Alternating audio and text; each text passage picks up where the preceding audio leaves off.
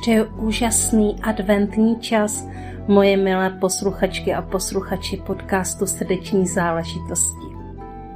Já mám takovou radost, to je tak bájo, bájo, báječné, že můžu dělat rozhovory s takovýma ženama, které mají tolik zkušeností a jsou tak zapálené a mají tak hrdinské příběhy, jako je například tato žena, Lenka Kolajová, která už letí k vašim uším.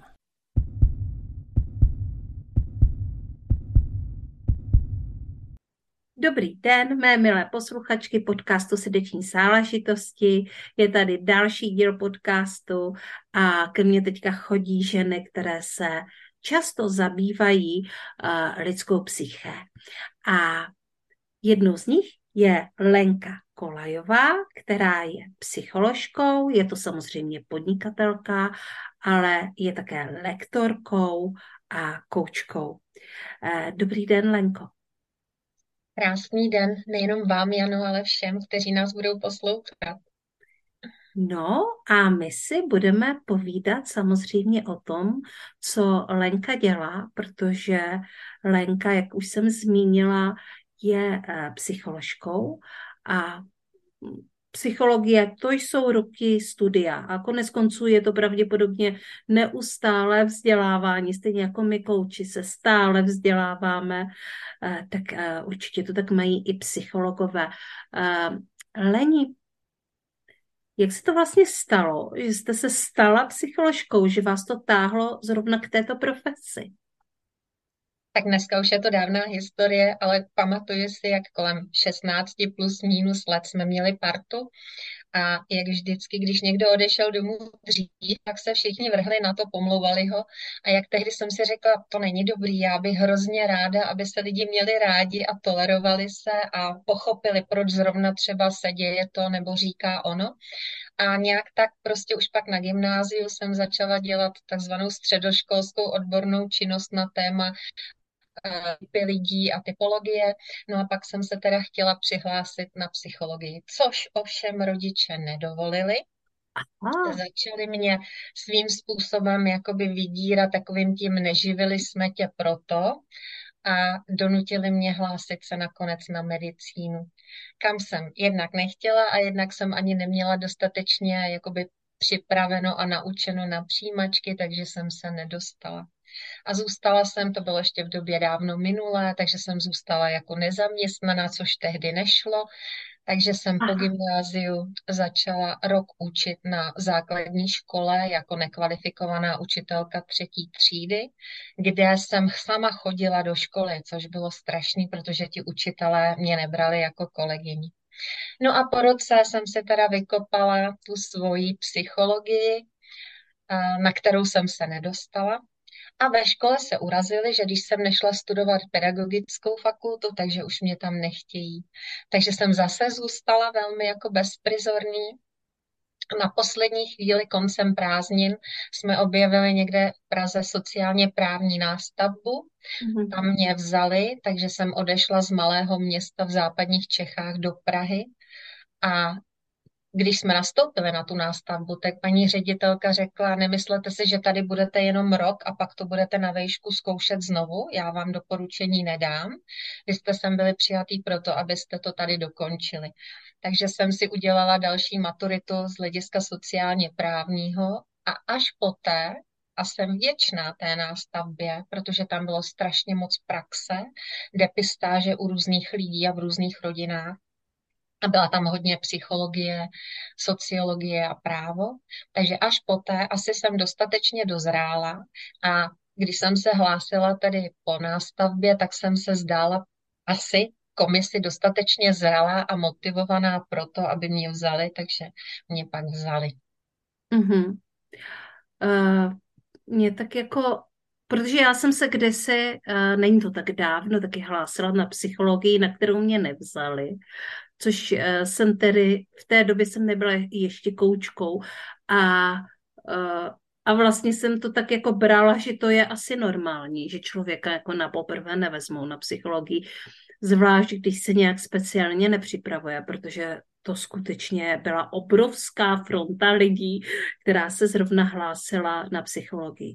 Bohužel mě teda vzali na jiný obor, kde jsem se přihlásila jen tak jako, abych tak nějak, abych naplnila, abych naplnila vlastně nepřání, ale prostě mám v rodině knihovníky, takže, takže jsem si říkala, že bych že to tak jako jenom zkusím, když pracuju v té knihovně. A vydržela jsem tam jenom půl roku, protože to skutečně není můj obor. A nakonec se uh, věnuju koučování, takže také psychologii, ale nejsem psycholog. A uh, tak jsem se ale chtěla zeptat, Lenko, protože vy mluvíte o komisi a to skutečně znamená, že vy jste se hlásila uh, na vysokou školu za socialismu. Je to tak? Mm-hmm. Ano. Mm, mm, mm. A tam určitě byly asi jako uh, to přijímací řízení mo- možná v některých směrech bylo trošku tvrdší a, a i v tom směru, že asi nebrali tolik uchazečů, protože nevím, jestli no, psychologie no, byla no. jako příliš žádaná uh, v roce před, uh, před rokem osmdesát devět. Uh, mám taky jako pocit, že to byl spíše takový jako obor trošičku uh, schazovaný. Je to tak, nás bylo celkem dvanáct, toho bylo pár cizinců a pak tam byly hodně propadlíci z medicíny. A já jsem tam pak byla docela trapná, protože jsem se jako konečně splnila ten sen, dostala jsem se na psychologii a hodně jsem to jakoby žrala v uvozovkách. A samozřejmě, že pro některé ty typy, co se tam jakoby dostaly právě asi prominentně, tak jsem byla směšná, no. Uhum, uhum. Jaké to bylo v té době studovat psychologii? Předpokládám, že jste ji studovala v Praze, takže jaké, jaké to bylo studovat psychologii a, a v čem se to vlastně změnilo, když uh, teďka se studuje psychologie všude možně, já jsem se hlásila teda do Brna, uh, v čem se to změnilo od té doby? Tak já si myslím, že celkově jako psychologie ještě do dneška pořád, i když díky covidu si myslím, že se to lepší, je takovou popelku a mí rodiče třeba hrozně nechtěli, abych to šla studovat, protože psycholog byl pro ně blázen. Jo, takže e, myslím si, že tehdy to bylo takový jako hodně na okraji těch společenských věd. Na druhou stranu zase prominentní, protože nás bylo jakoby málo a že to byl obor, e, který, nebo o kterém se vědělo, že není úplně jednoduchý se tam dostat. Dneska je těch oborů jako opravdu na všech možných fakultách. Ta jakoby psychologie podle mě v mnohých z nich je velmi praktičtější. My jsme to měli takový hodně akademický, což je dobře, ale na druhou stranu si říkám, jestli už nebude obecně příliš přepsychologizováno. Mm-hmm. A tak to se říká vlastně o všech, o všech těchto oborech. Ono se také říká, že je překoučováno, a že všichni dělají terapie a tak dále a že vlastně mm, těch lidí, kteří pracují pro jiné lidi, aby jim bylo líp, je skutečně hodně. Uh, těžko říct, jak to vnímáte vy? No, uh... Je to, je to jako na jednu stranu je fajn, že je nějaký výběr a že když se vžiju do bod klienta, takže si můžou vybrat. Na druhou stranu je strašně těžké narazit na někoho, kde jakoby to funguje, kde to není jenom o tom, jak jsem vzdělaná, kolik mám certifikátů, ale jak se taky naladím klienta a jestli on po mně nebo ke mně pojme důvěru, jestli se je schopný otevřít, jestli jako dá na nějaké ty, já tomu říkám, nastavování zrcadla, kam my, když máme ty klapky, všichni, že ho nevidíme, jestli to je schopný přijmout a ne vždycky jsme schopni schopni přijmout to od kohokoliv, kdo vám to říká, jestli vyhovuje ta forma. A čím víc vlastně těch psychologů je, tím je sice větší šance, že někoho takového najdu, ale současně to může trvat díl. A tak se taky potkávám s lidmi, kteří třeba říkají, víte, já mám jako hodně špatné zkušenosti a mě to nesedlo a pak jsem si teda radši řekl, že v tom zůstanu sám, ale teď cítím, že už je toho na mě moc, tak jsem znovu teda našel tu odvahu někam se jako zkusit podívat a zkusit to, jestli tentokrát to bude lepší. No, takže není to ani, ani černý, ani bílý, má to svoje plusy i mínusy, no. Mm-hmm. Mohu teda říct, že i já mám špatnou zkušenost s prvním kontaktem hmm. s jednou psycholožkou, kdy jsem se skutečně odvážila a jela jsem i docela pro mě v tu chvíli dalekou cestu v zimě. Nebylo to tak daleko, ale přece jenom to bylo z Vysočiny, takže ve sněhu a tak dále. A že jsem si tam skutečně přišla pro něco, co jsem si vůbec nechtěla odvést. A, a tak nějak jsem pochopila, aspoň z toho, co říkala paní psycholožka tehdy, že vlastně práce na pojišťovnu je taková jakoby podřadná práce, kterou možná psychologové neradi dělají. A ona asi bude hlavně jako hodně ohraničená časem a penězi. Takže mám vlastně tu zkušenost, že jsme v tom prvním sezení, kdy já jsem potřebovala řešit nějaké věci svoje, hodně dělali administrativu a v podstatě jsme nejenom, že nevyřešili nic, ale ve chvíli, když už jsem se teda otevřela a ten vodopád těch slov jako tady byl, tak jsem byla useknuta, že už musím jít domů. A tehdy to bylo teda na pojišťovnu, což uh, v podstatě ve mně jako způsobilo jakési trauma, jo? Protože já jsem se aj rozplakala, že už musím jít domů, protože akorát jsem prostě nevyřešila jsem vůbec nic. Tak uh, se chci zeptat, jak to vlastně s tou, jak to je prostě klient na pojišťovnu, klient bez pojišťovny, jak to vnímáte? Možná, že nemáte ty zkušenosti, ale jak to vnímáte?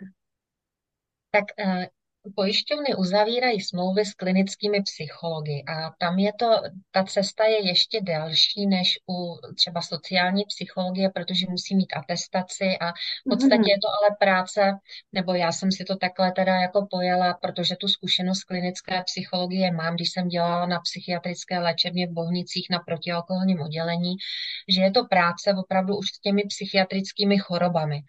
A eh, ty Ty, co teda jedou na tu pojišťovnu, tak jsou většinou kliničtí psychologové. A pravda je, že jsou tam různé, že jo, jako ty tabulky a ty úhrady a tak.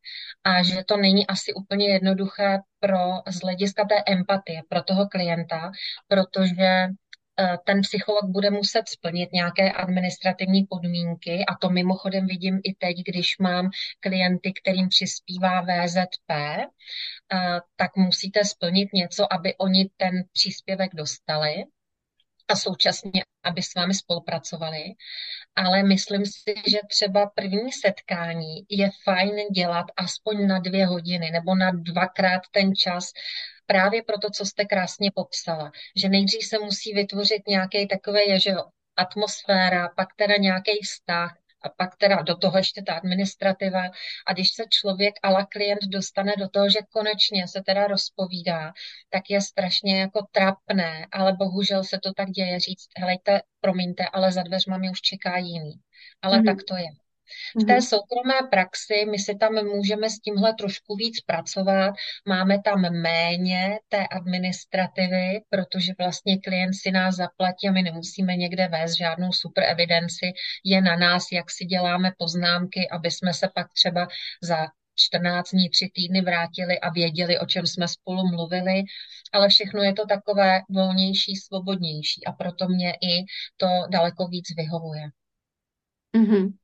Jo, já jsem předpokládala, že to tak uh, asi bude a um, svým způsobem mě to vlastně jako docela hodně mrzí, protože pro mnohé lidi v těch těžkých situacích to vůbec není jednoduché uh, jako se rozhodnout a k tomu psychologovi uh, jít a otevřít vlastně to srdce a a říct tam ty své problémy a zároveň chápu, že i ten psycholog je pod tlakem. Konec konců, když vy máte svoje klientky a klienty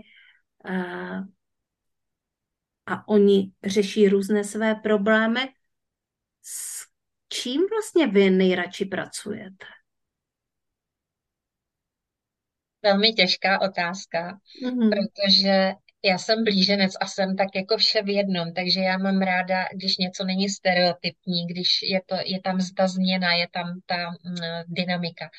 A když bych teda měla odpovědět, tak mě baví práce s partnerskými vztahy, protože tam je zase víc té dynamiky, než když máte jenom jednoho klienta, ale jinak nemůžu říct, že třeba bych raději pracovala, nevím, s poruchami příjmu potravy nebo s tím, že někdo si nevěří a, a je vyhořelý z práce, tak asi ta, tato témata takhle jako vyhraněná nemám, ale ráda pracuju teda s páry. Mm-hmm. Já jako coach musím teda říct, že s páry vůbec nepracuju a dokonce to vnímám jako jednu z nejtěžších oblastí koučování. A nemyslím teďka to párové koučování, ale spíše řešení vztahu. Mám totiž takovou zkušenost, že když teda jako coach pracuju s nějakým cílem a chceme se posunout, já jsem business coach, takže z bodu A do bodu B a vznikají tam uh, různé situace, ale ve chvíli, když se do toho přimíchá partnerská nepohoda a začneme řešit párové věci, což velmi často se skrývá za těmi business tématy a proč se člověk nemůže posunout a tak dále, se skrývá tady toto, protože třeba není jako prostředí úplně skvěle nastaveno tomu, aby tam ten progres, progres mohl být. Tak jakmile se do toho prostě přimíchá partner, tak velmi často je vymalován. Ne, že bychom to nedokázali posunout, ale buď omezeně, a nebo je potřeba nejdříve vyřešit tady tato věc. No a na, a na to jsou potřeba vždycky dva. A já vždycky slyším jenom názor toho jednoho. Takže pro mě osobně vlastně vztahový coaching je fakt náročný. Uh, Jak to vnímáte vy, Lenko?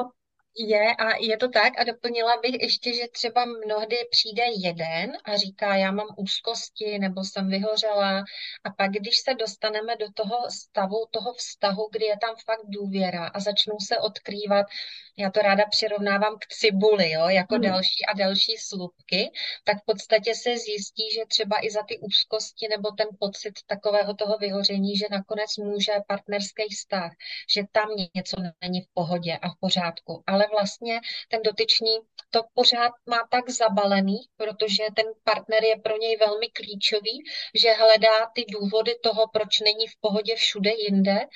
A ta cesta k tomu, jako přiznat si to, pojmenovat to a odkryt to, je někdy opravdu velmi dlouhá. Takže řešíme všechny možné trápení a nakonec se ukáže, že kdyby jsme píchli rovnou do toho, tak jsme byli u jádra. Ale ono to nejde, protože ten člověk na to nebyl připraven.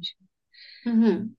Uh, já vzpomenu jeden prostě případ, nebudu rozhodně jmenovat a ani nepůjdu do žádných podrobností, ale já jsem skutečně měla klientku, která se neposunula ani o kousek vlastně od začátku. A téměř na konci jsme zjistili, že, že fakt jako nevím celou hromadu, celý balík věcí ohledně partnerství, nevěry a tak dále. Že to tam celou dobu na pozadí jede. A já prostě už jako coach jsem jako vlastně si říkala, tak tady jako nezdá se mi, že by tahle paní byla nekoučovatelná. Prostě je to žena, která prostě nad sebou přemýšlí uh, a jeví se naprosto normálně, co se děje. No a prostě uh, téměř na konci koučovacích, uh, koučovacího balíčku jsme zjistili, co se teda děje a co vlastně ona vůbec ne, nevnímala, že je potřeba mi říct, protože prostě to je přece úplně jiná, jiná, jiná věc, hmm. já řešit nechci, já se chci osamostatnit a chci podnikat. Ano, chci se osamostatnit od partnera a, a chci podnikat a chci mít své vlastní peníze, ale tady tenhle balík pro skrytý. Taky se vám... Um, stává, že tam někde je taková černá labuť, která najednou tady jako v plné kráse vypluje? Já myslím, že to není jako až tak vzácný případ a někdy je to i vlastně hrozně, jakože kdyby ten člověk to, to dokázal na začátku odkrýt a nemusí odkrývat, kdyby o sobě jako dokázal říct v nějakých i stručných podobách jakoby takovej komplexní obrázek, kdo je, čím prošel, co je pro něj v životě důležité a tak, tak myslím si, že dobrý psycholog už tam jako vidí takové ty, ty semafory, kdy bliká mm-hmm. oranžová a může se na to víc zaměřit. Ale někteří klienti, přesně jak říkáte, se zaměří jenom na to, já chci řešit teď tohle, tenhle problém, jako kdyby jsme nevěděli, že všechno souvisí se vším a že když mám zdravotní problémy a tělo, takže vlastně ta psychika, že jsou to spojené nádoby, jo, že v obojí je potřeba nějak. A když zase mám psychické problémy, tak jestli náhodou jsem včas nesledoval, kdy to tělo mi dávalo ty impulzy, zastav se, změň něco, dělej něco jinak. Takže často tyhle ty černé skřínky tam jsou. A na druhou stranu zase uh, si myslím, že dobrý psycholog musí mít tu toleranci k těm lidem, že každý má jiné tempo, má jiný ten proces získávání důvěry a že někdy je potřeba třeba víc té trpělivosti, někdy zase je potřeba trošku zatlačit a, a uhodit na to, hele, tak pojďme už. Jo, a je to hrozně individuální, ale zase to je to, co mě na té psychologii hrozně baví, že nemůžete vymyslet jeden mustr za prvé, za druhé, za třetí a takhle se chovejte ke každému klientovi, že každý klient je jiný v té originalitě, jedinečnosti a to se vlastně, a tak si myslím, že se snažím fungovat celý život, odráží i v tom přístupu mě jako toho odborníka k němu.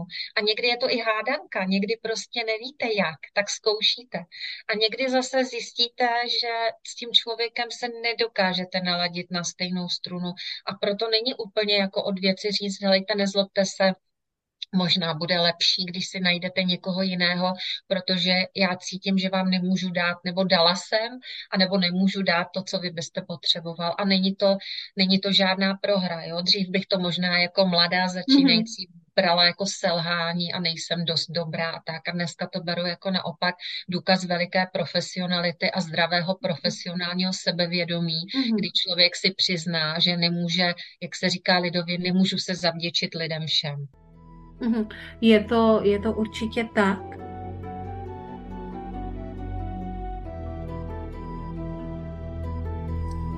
No a protože vy víte, že já mám ještě jeden podcast, který najdete zde na Audiolibrix nebo na Spotify nebo na Apple Podcast, Žijeme Human Design, tak vězte, že vyšel další díl a tentokrát si vykládáme o Human Design prostředí, což je neskutečně zajímavá věc, protože nám dokáže relativně to uvědomění toho prostředí změnit život. Dneska mi to napsala například Věrka Švach, jak jí to změnilo život, když se dozvěděla, že její prostředí je široké údolí. Takže pokud vás to zajímá, běžte si Žijeme Human Design poslechnout.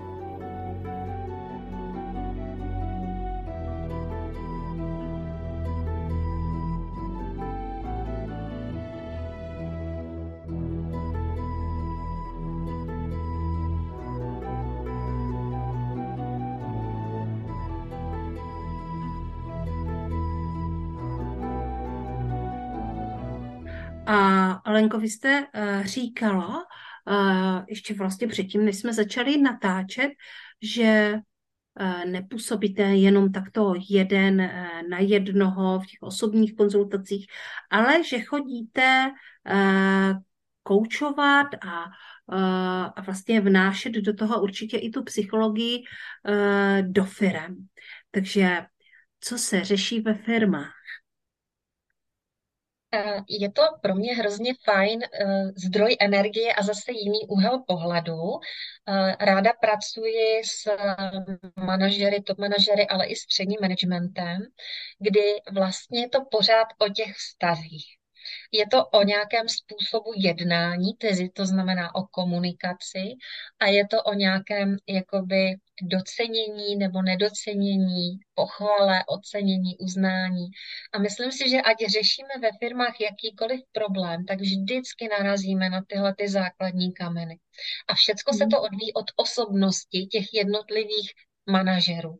Takže pro mě je to takové jako prostředí, ve kterém mám pocit, že když lektoruju nebo, nebo v té, té bázi jakoby poradenství funguju, tak mám tam, bych řekla, takový ten jednak tým, takže pracujete s více lidmi než s jedním v rámci konzultací psychoterapeutických a jednak je tam víc té dynamiky, že stačí někdy, jakoby, když to řeknu obrazně, šťouchnout do jednoho a jak oni jsou navázaní v tom týmu, tak se to najednou nějak rozhejbe, začne se jako něco dít a začne ta změna, neříkám, že vždycky rychle, ale relativně rychleji, než v tom individuálu, kde ten proces si řídí ten klient sám a ne vždycky jakoby, že jako je tak dynamický. Ale takhle ta dynamika v těch týmech, tak mě to hrozně, mě to hrozně baví a přijde mi to, že to má velký smysl. Že přijde někdo zvenčí, podívá se na to, jak to tam funguje a pošle tam teda nějakou energii, která to trošku promění. Mm-hmm. Ony ty pohledy zvenčí jsou velmi často přínosné. Uh, ve firmách se hodně často řeší uh, vyhoření. Tak jakože už jsem na konci té kapacity svých sil. Konec konců já vnímám, že to je jako téma nás všech, také podnikatelů a podnikatelek a obecně lidí. Jak vlastně byste poradila tady našim posluchačům, posluchačkám třeba s tímto tématem, co je vlastně potřeba udělat proto, abych tam třeba vůbec nedošla? Nebo co, co s tím, když už skutečně cítím ty první známky vyhoření? Co je potřeba udělat? Takový jako, taková, taková krabička do kapsy uh, s vaší radou, uh, která by mohla pomoct našim posluchačům. Jako velmi těžká otázka dávat rady do krabičky, ale pokusím se. Samozřejmě, že preventivně je fajn, když celkově si svůj život nastavíme tak, a říká se, že ideál je mít nejméně takové jako tři kotvičky nebo tři nožičky. Říká se, stůjme aspoň na trojnožce, protože definice trojnožky je, že s nejmenším počtem opěrných bodů dosahuje nejvyšší stability. A my tu trojnožku většinou nemáme. Uh, takže první je, aby jsme měli práci, která nás baví. Aby to nebylo jenom, že chodím do práce, abych vydělával peníze. Proto já nerada říkám v rámci té trojnožky, že je to práce, ale fajn je, když si řekneme, že je to naše seberealizace. A přiznám se, že bych přála všem lidem, aby ve své práci, ať už dělají cokoliv, našli kus toho smyslu, kus té své seberealizace. Druhá oblast, tam se většinou všichni jako shodneme a říkáme, jo, to nějak funguje, je oblast takových jakoby vztahů, rodinných vztahů, lásky, partnerství, dětí a podobně, kde se realizujeme z hlediska takového toho, i když nemám zrovna dobrou náladu, tak mě pořád mají rádi a vím, že tam teda to zázemí mám. A na co jako nejvíc zapomínáme, a je to zvlášť pro nás, pro ženy, nejslabší, tedy kotvička, zvlášť když se zamilujeme, tak je uh, taková ta kotva těch volnočasových zájmů a vztahů s přáteli a kamarády. A je to tedy nějaký jako zájem, který bychom měli mít nejenom, že jsme oba horolezci s partnerem, tak ne, že jsme oba horolezci a to je náš zájem, ale že i my ženy bychom měli mít jenom něco svého. Mm-hmm. Protože když se pak stane, že se rozejdem, tak já přijdu, nebo jeden z těch partnerů přijde i o tuto druhou nožičku. A většinou ten život přináší, že nějaký takový, že někde se víc daří, někde méně. A když teda ta jedna nožička nefunguje plně, tak ty zbývající dvě nožičky nás podrží. Ale jestliže je nemáme a stane se něco, máme jenom dvě a teď ta jedna vypne nebo se nedaří, tak samozřejmě stát jako holubička na jedné noze dokážeme relativně omezený čas. A je potřeba mít sílu, aby jsme budovali ty zbývající. A my někdy zapomínáme, vrhneme se do jedné oblasti, co třeba s tím podnikáním může souviset. Jo, teď se nadchnu, protože založím firmu a budu podnikat. Všechno ostatní jde stranou. Já jako nenabíjím tu svoji životní baterku těmi jinými zdroji, vrhnu se jenom na tu jednu oblast a pak se něco přihodí, nedaří se, prodlužuje se to, nemám finance a najednou jsme vyhořelí, jsme zničení a nemáme ty ostatní zdroje. Takže jestli bych něco mohla poradit, tak opravdu udržujte si svoje tři nožičky nebo kotvičky, nebo jak tomu budeme říkat, v jakoukoliv životní etapu je to strašně důležité. Hmm. Je to tak. Já sama mám vlastní zkušenost, že jsem se vrhla do podnikání hodně po hlavě a u mě teda především došlo to, že, že mě vlastně zkolabovalo zdraví, že jo? Že, že mě zkolabovalo tělo. A bylo to hodně zapříčiněno tím, že tím, že já online podnikám, tak jako jsem byla přibitá na té židli docela dlouho a k tomu bylo spoustu dalších povinností ohledně rodiny, dětí a tak dále a tam to jde potom velice rychle, když vlastně zapomeneme na sebe a zapomeneme na, na takové jako ty základní potřeby, které to tělo má.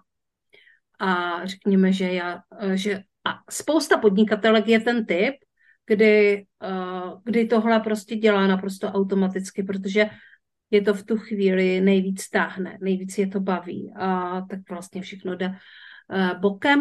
No a, a může to teda skončit docela jako tragicky někdy i. Jakože skutečně to zdraví to odnese a potom se to těžko, těžko vrací třeba jako vlastně třeba i rok, i dva roky se to dává dokupy, aby to prostě bylo. Tak tomuhle třeba považuji za hodně důležité říct, že když bychom byli dobře nastavení a napojení na svoje tělo, tak většinou to tělo jako první nás varuje a ono nám posílá ty signály. Hele, něco se děje. A většinou taky se říká, že nejslabší orgán v našem těle nám posílá tu zprávu jako první. Takže pro někoho je to žaludek, pro jiného hlava, pro někoho střeva, ale ty signály, věřím, že v devadesát procent tam prostě včas jsou, ale to je takový to intuitivní. A my si, protože ta doba je hodně racionální, argumenty, logika, důkazy, tak my si vlastně řekneme, nic se neděje, vždyť vlastně. A teď si najdeme ty důkazy, proč vlastně s tím nemáme až tak nic dělat, že se to občas děje a že to není nic vážného a podobně. A tak to tělo, ono nám nějaký čas na to dá, ale potom pošle silnější signál. A ve chvíli, kdy je teda nejdřív bolí hlava, potom je z toho migréna. A když jsme napojení na to naše tělo a přijde už ten další a další silnější signál, tak si myslím, že prostě bychom měli být v tomhle tak vzdělaný a nastavený, aby jsme to zavnímali. Protože tomu tělu jde o to zachránit nás, ne nám ublížit. Ale my si potom vlastně tím, že to nevnímáme, nebo tím rozumem si zdůvodníme, jakože proč bych to měl řešit, tak si ubližujeme, hrozně moc si ubližujeme. Určitě ano. Je vlastně, já si myslím, že v době covidu se to stalo mnohým z nás, i tím, že ta situace byla taková, jaká byla, a že ten online v tu chvíli pro některé z nás byl jediným východiskem. A online způsobuje, nebo online práce, aspoň z mého pozorování, skutečně způsobuje nějaké odpojení se od těla a, a nenaciťování se na to tělo. Zvlášť podpořeno tím, že jsme byli třeba zavření a, a nechodili ven a nemluvili s přáteli a, a neměli úplně ty volnočasové aktivity, tak to prostě vyrostlo, že i tyhle věci jsme vlastně dělali online a to odpojení bylo ještě daleko větší.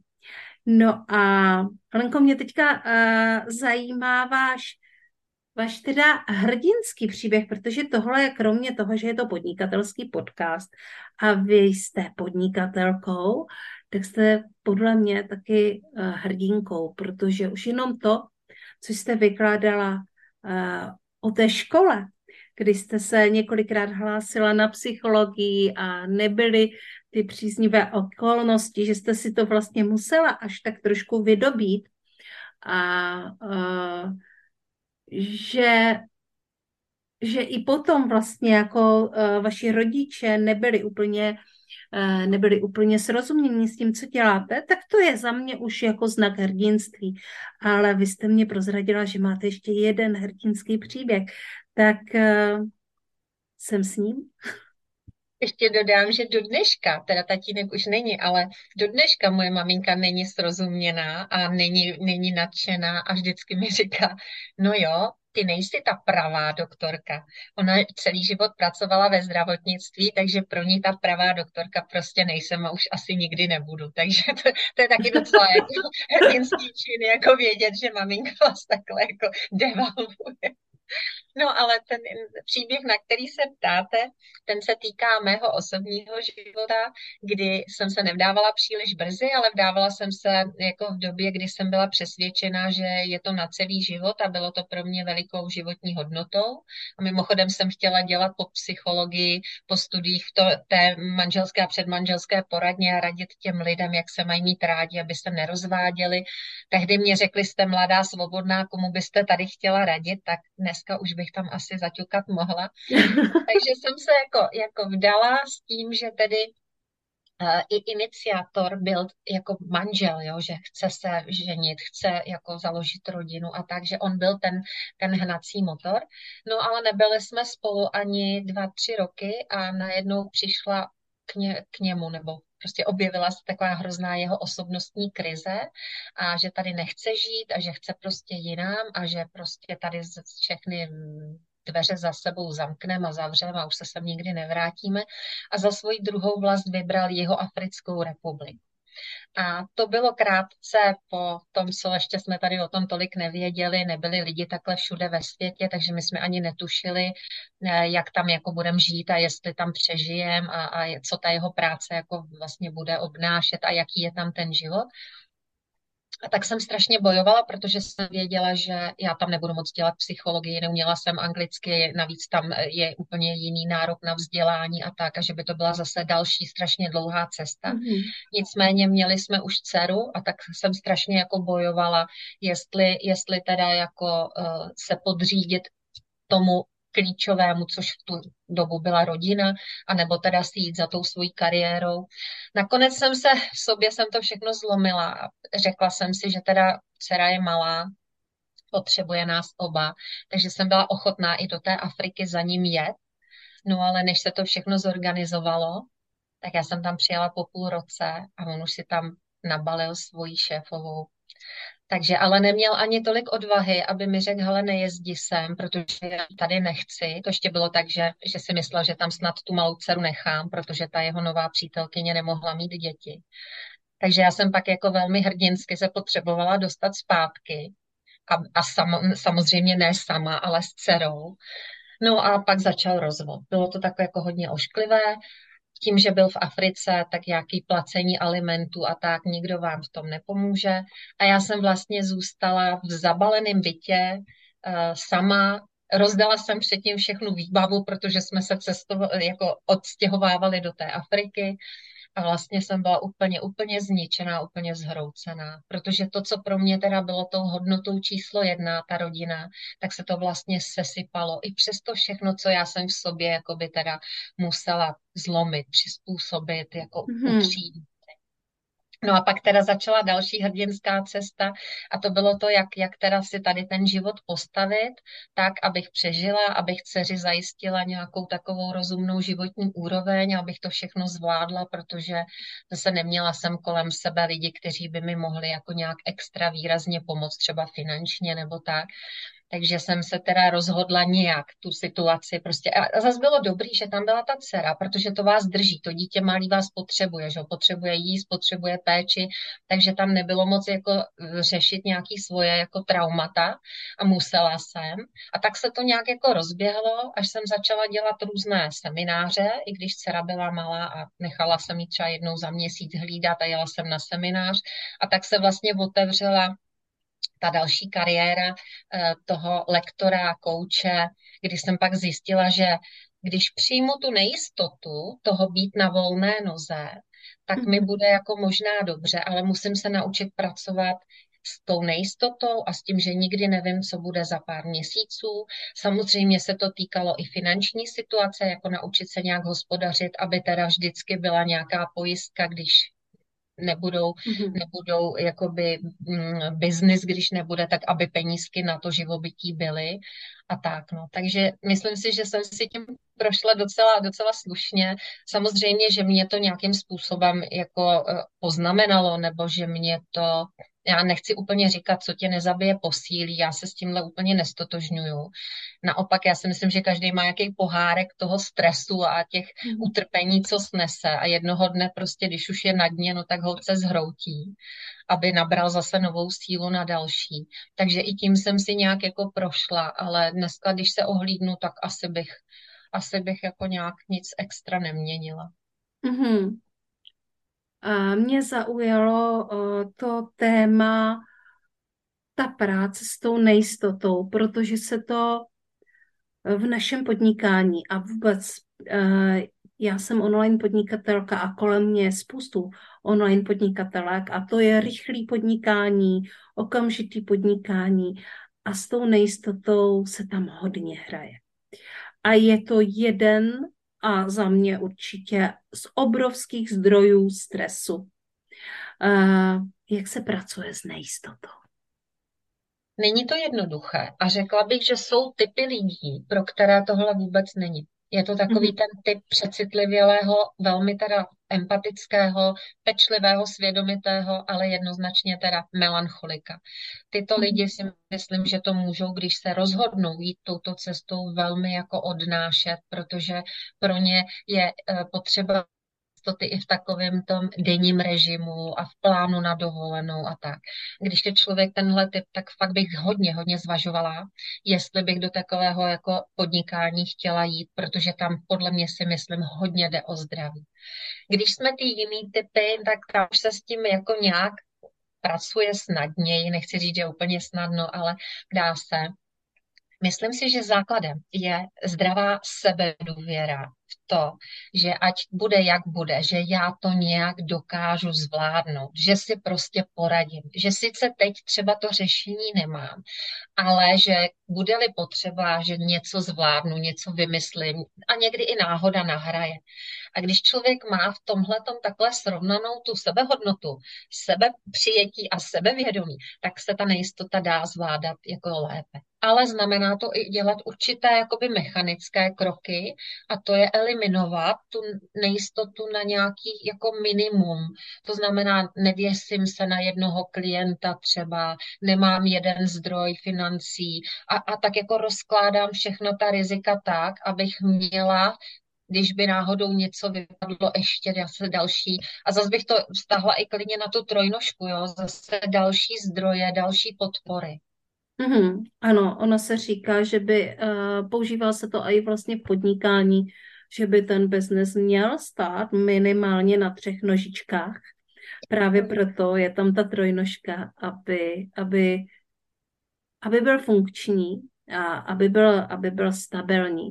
Já teda musím potvrdit, že to, co jste říkala, je uh, neskutečná pravda, že sebehodnota uh, té nejistotě velmi uh, pomáhá a zároveň být vlastně i otevřený tomu, že přijdou nové věci, ale já je zvládnu, protože já jsem ve své síle. Starám se o sebe, uh, znám svoji hodnotu, dělám kroky k tomu, aby to bylo jistější a jasně, prostě nedokážu vždycky odhadnout situaci, může se stát, ale i když se stane něco, co mě uh, ohrozí, tak já to zvládnu. Uh, vždycky se mi to vyplatilo tímhle způsobem přemýšlet a musím teda říct, že jsem někdy byla fakt jako v, v neuvěřitelných situacích, rozhodovacích a podnikatelských, ale pořád tady jsem. No, musím k tomu říct ještě jednu věc, která, když takhle o tom hovoříte, mě napadá, a to je, že možná někdy zapomínáme na to být na sebe laskaví, že ve chvíli, kdy jako se něco nedaří, tak se za to netrestat, ale naopak odměnit se, jakože aspoň jsi to zkusila, nebo šla si do toho, nebo jo, prostě najít na tom něco to pozitivního, protože my většinou dokážeme být laskaví k těm ostatním, tam dáváme tu podporu a to pohlazení, ale vlastně sami k sobě, jako ne vždy. A když pak se něco nedaří a nepovede, tak je to, je to velmi těžké. To určitě, jako když se něco nedaří a když se něco nevede, dávat sám sobě laskavost je rozhodně náročné, protože přece jenom stále jsme orientovaní na ten výsledek, na ten cíl, a pokud je někdo podnikatel, tak vlastně stejně jako trošku nic jiného nezbývá, že jo? Protože je to jeho živobytí. Kdyby to byla hra, soutěž, což velmi často používáme třeba v koučování, a ono to odlehčí situaci, tak je to jiná věc. Ale podnikatelsky se často neoceníme za to, že jsme se, poku- že jsme se pokusili, že, že jsme do toho šli, že jsme vlastně jako hrdinové. Ne každý hrdinský příběh musí vždycky jednoznačně uh, končit v tu chvíli dobře. Ale druhá věc je, že pokud to nekončí dobře, tak to ještě nekončí. A znovu se zvednout a znovu to zkusit, tomu pak se říká opravdu jako síla osobnosti. Mm-hmm. Leni, kde za vámi klientky nebo klienti mohou přijít, kde se mohou vůbec podívat na to, co nabízíte, ať už to jsou uh, osobní konzultace, nebo jsou to firemní, uh, firemní třeba přednášky, semináře, uh, práce s týmem, uh, kde se na to mohou podívat? Tak určitě mě najdou v rámci nějakých mých stránek. Tady bych řekla, že mám takové dvě oblasti. V rámci psychoterapeutických konzultací s jedinci, tak jsem jako w w w tečka psycholog lenka kolajová tečka com, kde se na mě můžou napojit.